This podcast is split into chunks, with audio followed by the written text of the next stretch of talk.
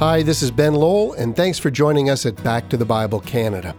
As we continue our current series, Christmas Conversations, we'll be interviewing Pastor Mark Jones, who will talk about the Incarnation. So let's listen now as we join Dr. John Neufeld. Hi, Dr. John Neufeld here, and it's uh, Christmas Conversations, and we're having a whole week of just talking to various pastors uh, about the meaning of Christmas and some themes around Christmas. And I'm just delighted. I've got uh, Pastor Mark Jones here with me today. And uh, Pastor Mark, welcome, first of all, to Back to the Bible. We want to get to know you a little bit before we talk about the incarnation. Uh, but uh, tell us a little bit about yourself. Uh, Pastor Mark, when did you come to know Christ?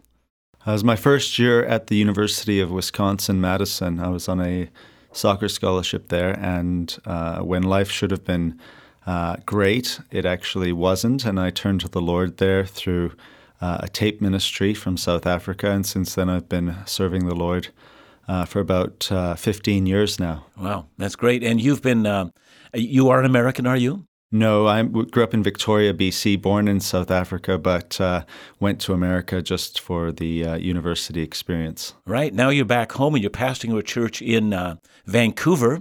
So, what is the name of the church that you pastor? Uh, Faith Vancouver Presbyterian Church. It's in uh, the southeast side of Vancouver. Right. So it's a you know it's a Vancouver urban congregation. Yes. Uh, and I think that you're a bit of an anomaly, at least in Canadian terms. You are both a pastor but you're a theologian and an author at the same time. And I have in my hand a book called Knowing Christ, which is all about, I think, the attributes of Christ. Um, you also, I have another book on my bookshelf, which is all about Puritan theology. And so you have uh, a number of other books that you've written as well. Yes, uh, a few few books. Uh, usually they have something to do with either Christ or the Puritans. Uh, so that's my main area of interest. Yeah, yeah. So some of our listeners might not know who that is, the Puritans. Uh, we're not going to discuss that today, but I would really commend uh, the book on Puritan theology to anyone who wants to wants to take up some deeper reading. So we are here to talk about the incarnation, and that's a big word. So let's start with that. Um, when you use the word incarnation, and we hear it at Christmas time, tell me what you mean when you say that. Well, it's a very interesting word in the sense that it takes uh, uh, what is a Latin word, carne, uh, and you could really say it, it's the infleshment. Uh, carne uh, meaning flesh, and so it's the infleshment of the Son of God, and that's really what we mean by the incarnation. So, when we speak about the incarnation, are we always speaking about the two natures of Christ? Help us out with that. Yes, when we speak of the incarnation, we always have in view the God man, uh, Jesus Christ, fully divine, fully human. Right. And some of us have difficulty coming to terms with that um, we wonder exactly what we're talking about. How can one man be both man and God at the same time? So let me try some practical questions, and maybe we'll get in this more deeply. But here's a practical question, and that is when Jesus faced temptation, did he face temptation as God man or as man or as God? Help me out with that. Well, everything that he did, uh, whether it was his preaching, uh, whether it was performing miracles, his death, uh, we always say he does as the God man. And what we mean by that is that the uh, person is always the, the one person who lives according to uh, each nature doing what is proper to that nature. So God cannot be tempted. So Christ was tempted according to his human nature. Uh, we don't say that the human nature in the abstract was tempted nor do we say that the divine nature uh, was not tempted. We say that Christ was tempted according to his human nature. So help me out with that, and now let's talk about a number of other incidences in the life of Jesus. So spell that out for me. What are we looking at? Uh, we've talked about the temptation, but I think that people often will ask a question regarding Jesus' statement that he did not know the day or the hour of his second coming. Does he not know that as God, or does he not know that as man, or are the two natures not communicating with each other? I'm getting complicated here. Yeah. But let's talk about that. Yeah, that's a great question, and one I have to answer frequently when I teach courses on Christology. Uh, the, the, there's no uh, short and easy way to say uh, what is right and wrong on this matter, but I will say this much. Uh, when he did not know uh, the day or hour, at that point in time, according to his human nature, it had not been revealed to him. And I think one of the problems Christians have is they sort of think of Jesus as a superman. He's not really a man, he's not really God, he's something in the middle. Whereas the scriptures leave us in no doubt that according to his human nature, uh, he had real limitations. There were certain things he did not know, there were certain things he could not do, and that was all dependent upon the Father revealing those things to him through the Holy Spirit, not upon Christ uh, cheating, so to speak, by relying upon his own divine nature. Wow. Now, we've, we've got a lot to talk about. Yeah. So, if Christ doesn't know certain things, so I think what you're going to say to me when he says to, was it Philip in the book of John? I saw you when you were under the tree. Uh, that was revealed to him by the Father. He would not have seen him as God. Am I right? Absolutely. I think that uh, what we find in the life of Christ is that when he uh, performed miracles, for example, in Matthew 12, it was uh, Christ saying, If I cast out demons by the Spirit of God, uh, when he was led into the wilderness in his temptation, when he was baptized, his incarnation, uh, even his death in Hebrews 9:14 that he offered himself up by the Spirit, everything that Christ did according to his human nature was done by the power of the Spirit and the Father revealing things to him through the Holy Spirit. Uh-huh. So now this happens, and so now I've got to ask myself a question about how Christ functioned then as God because we often say at Christmas time, and here we are at Christmas, so we'll say that he left his throne of glory. Uh, did Jesus leave his throne of glory? Because as God, he can't leave anywhere. He's everywhere at the same time, isn't he? Yeah, another great question. I think the easy answer to that is he left his throne of glory in the sense that at the incarnation, when the Son of God assumed a human nature, uh, that person, the God man, in a sense, is, uh, according to his human nature, away from the Father. Whereas, in another sense, according to his divine nature, he fills all things and inhabits the places of eternity. So uh, the language just has to be qualified by what is meant. Now, let's just talk for a little while because we've been talking theology rather than where do we find this stuff in the Bible? Because this is heady language. We're talking about, on the one hand, he inhabits all things. There's always present all places, which we call, you know, the omnipresence of God. But at the same time, Pastor Mark, you know, he's only in one place at one time. And I have a hard time putting that together. I'm sure other people do as well. Yeah, the fancy theological term historically has been called the extra Calvinisticum. And what that means is that uh, while we may say that in Christ, the God man, God is fully present united to the human nature, he is not simply contained in that human being, but he fills all things. And we have to really be able to make sense of the Bible in all that it says about Christ, not only his divinity, but his humanity, where he grew in wisdom and in knowledge with both God and man in Luke 2:52 where he offered up loud cries and tears where he he learned obedience through the things he suffered we have to be able to make sense of those passages without uh, in some way harming the divine nature or taking away from the human nature. Well, you mentioned a number of passages, so let's use that Hebrews passage that you talked about, that he learned obedience by what he suffered. Jesus learned obedience. He had to learn how to be obedient. But when I think about learning how to be obedient, well, I think about making mistakes and errors and being disobedient and having to overcome my disobedience. But that's not his experience, is it? No, absolutely not. But he still, nevertheless, through being taught by his father in Isaiah chapter 50, it's the third servant song, we read that morning by morning he was awoken to be taught by his father. And as he was taught by his father, he came to have to submit himself each day afresh, so to speak, to the Father's will.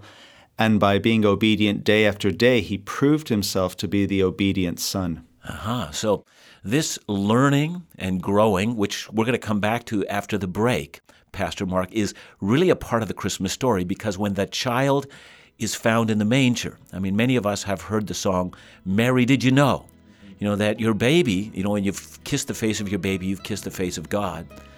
But that little baby was functioning just like any other human baby in one sense. Right? Yes, in one sense, absolutely. Okay, so we're going to come back to that and talk about how Jesus actually grew and became a man and became the author of our salvation. Thank you so much.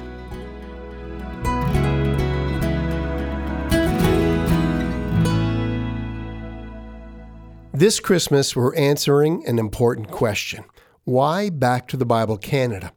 For 58 years, we've established a legacy to teach God's Word without compromise and confront Canadians with the truth about Jesus Christ. We're driven by a passion for the Bible, and we're wholly committed to telling more people about who God is and what His Word has to say. We know that the time for declaring biblical truth in our country is now, and we need your help today. Would you stand with us and give a gift of any amount towards our fiscal year end goal? We're working to raise $390,000 by December 31st and depending upon you to help us reach it. You can donate online at backtothebible.ca or call us at 1 800 663 2425. That's 1 800 663 2425. Thanks so much in advance for your support. And now let's go back to Dr. John Neufeld with Pastor Mark Jones.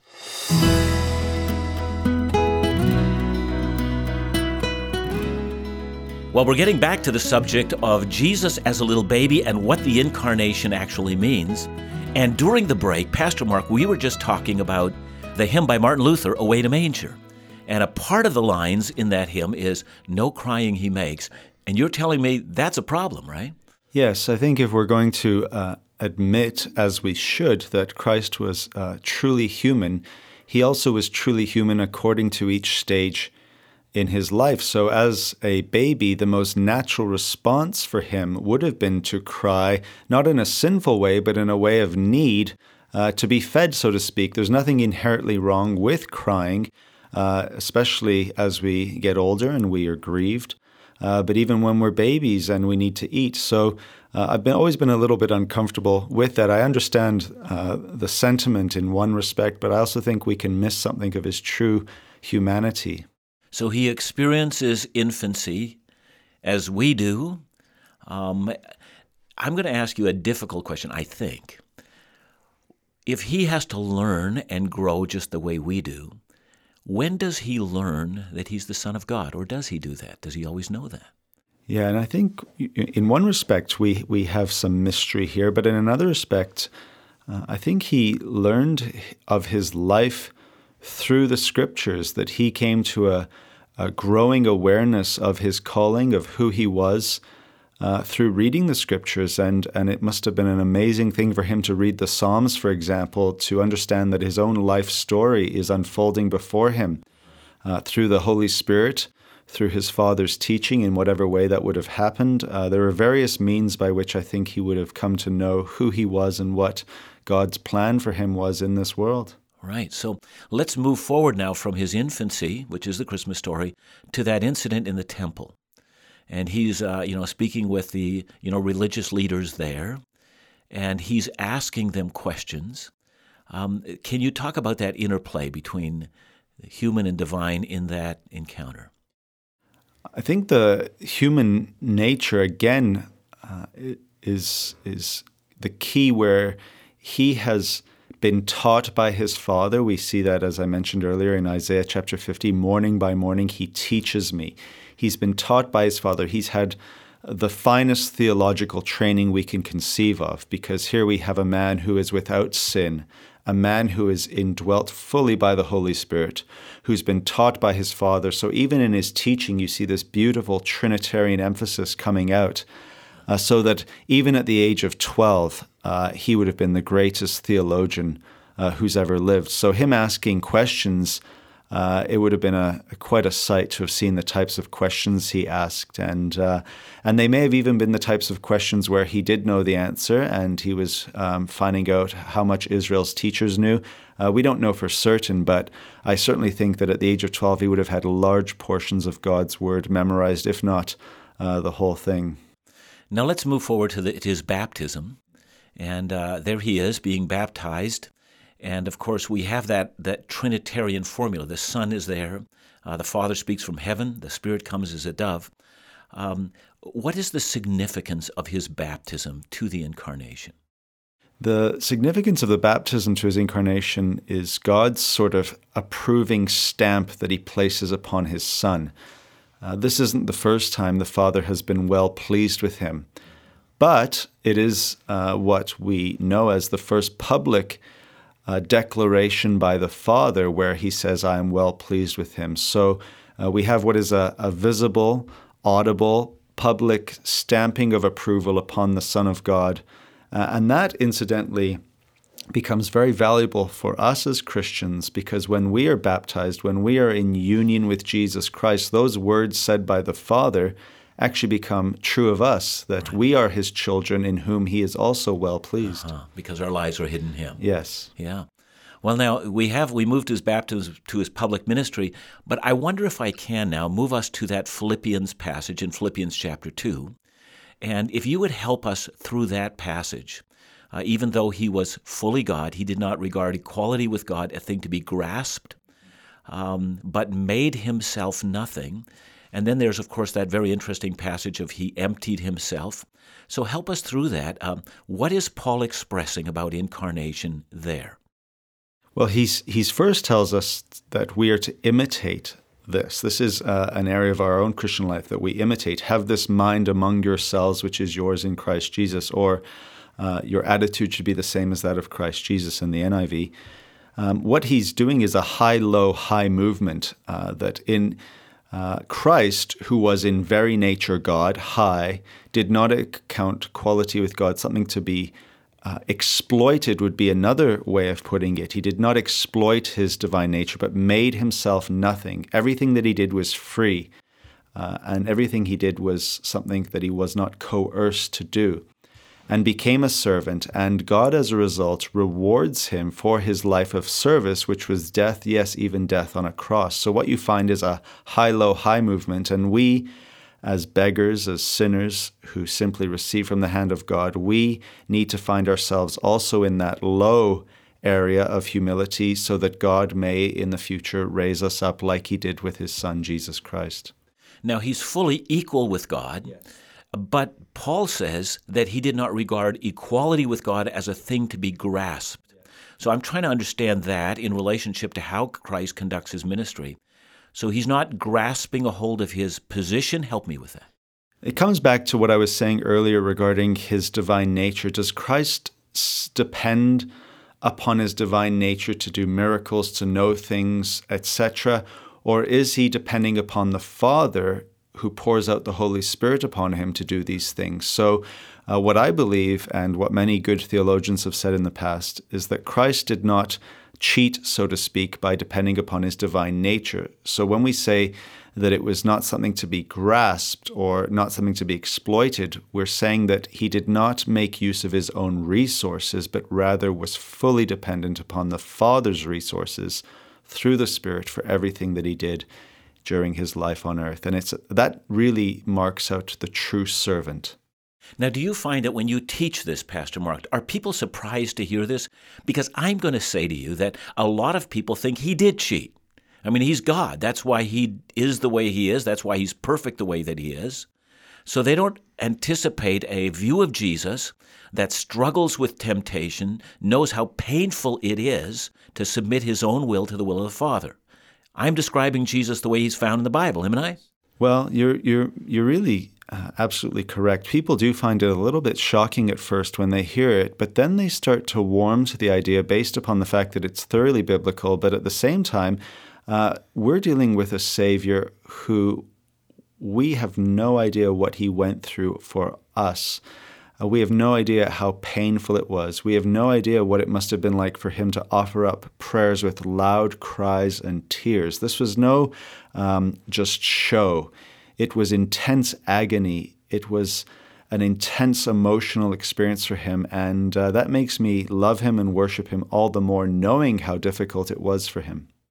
Now, let's take all of this conversation back to the Christmas event again. So, Christ is now a baby, but of course, he begins to grow. And as he grows, I mean, one of the lessons he learns is, as Luke tells us, he became obedient to his parents. Um, I think both you and I know that it's not easy to be obedient to our parents. And Jesus didn't have perfect parents. Am I right with that? Absolutely. So Mary was not sinless as No. far as we no, No. okay. Absolutely not. Very good. So so he's got these parents that are less than perfect.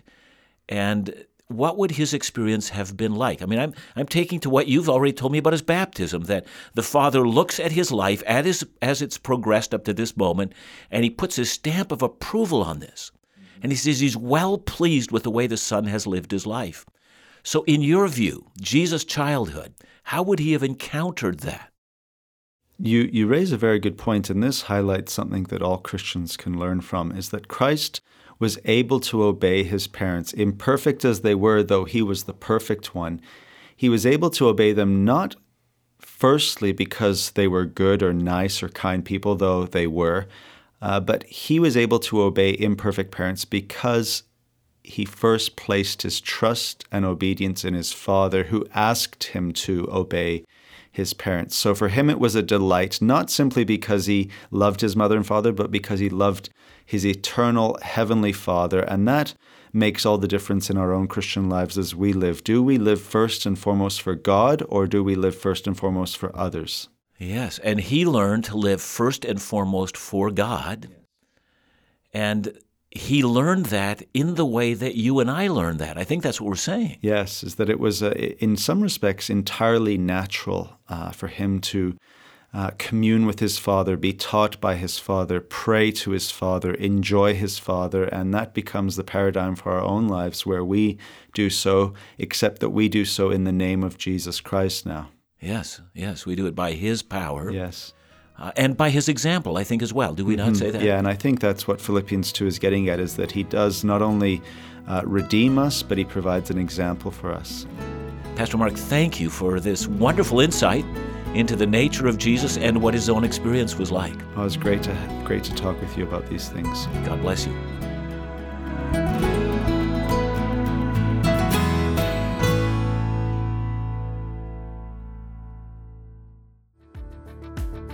Want to escape the hustle and bustle of the holiday season? Well, look no further than the Laugh Again Christmas Tour, which is taking place right now across Canada.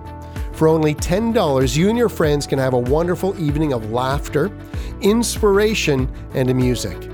Get into the Christmas spirit with the help of author and humorist Phil Callaway, who will delight audiences and share a meaningful message for the Christmas season. Enjoy inspirational music by award winning guitar artist Jay Calder, and we'll have the added bonus of hearing from our ministry partner Compassion Canada the great work that's being done in the lives of children right around the world. This is our second year for the Laugh Again Christmas Tour because the response was so fantastic last Christmas. So we invite your family, friends, coworkers, spouses, children of all ages to the Laugh Again Christmas Tour. There'll be an event happening tomorrow, Wednesday, December 2nd, in Winnipeg, Manitoba, at 7 p.m. at Grant Memorial Baptist Church. You can also attend the event on Thursday, December 3rd in Winkler at 7 p.m. at EMMC, or Friday, December 4th in Winnipeg at 7 p.m. at Eastview Community Church. You can buy your tickets online at laughagain.ca or at the door. And for more information, call us at 1 800 663 2425. That's 1 800 663 2425. I look forward to seeing you there.